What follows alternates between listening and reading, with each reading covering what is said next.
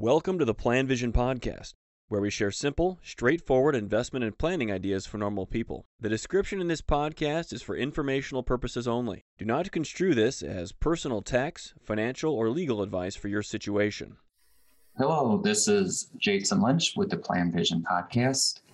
Today is a brief overview of earning Social Security credits as an expat. Now, Social Security benefits are available to workers that have earned at least 40 credits. Credits are earned when you work and pay Social Security taxes. You can earn up to a maximum of four credits per year. If you're an employee, your employer withholds and remits your taxes and also pays the employer's portion, which is generally equal to yours. Self employed individuals pay both sides of the Social Security payroll tax, both the employer and employee portion.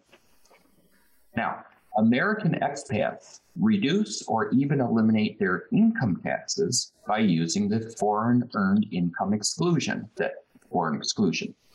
But generally, they do not pay into Social Security. Some expats earn credits in other countries under a totalization agreement. However, that subject is outside the scope of today's podcast. Now, expats that have not earned the full 40 credits sometimes consider moving back to the US to earn enough credits to qualify for benefits. Not necessarily because they want to move back, but because they understand the importance of qualifying for these Social Security benefits. But there is another way to earn these benefits without moving back to the US, and that is through self employment work.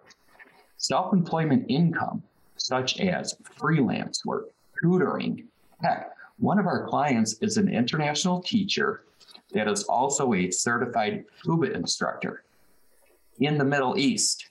Shout out to you, Amber. Now, self employment income earned while abroad still qualifies for the foreign exclusion. So if you're under the threshold, you do not pay income taxes. However, you are still subject to self employment taxes since, since the foreign exclusion does not cover self employment taxes. In 2021, you receive one credit for each $1,470 worth of earnings, up to a maximum of four credits per year. In other words, you could earn four credits with net earnings of $5,880 in 2021. So, how much tax are we talking about? Well, the self employment tax on $1,470 is about $208.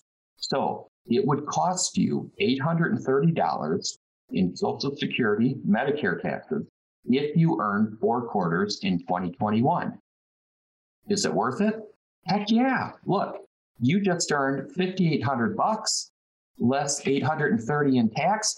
You just made 5 grand. Put that in a total market index fund in your brokerage account and financial freedom is that much closer. Plus, you just earned four more credits. Let us know if you have any questions.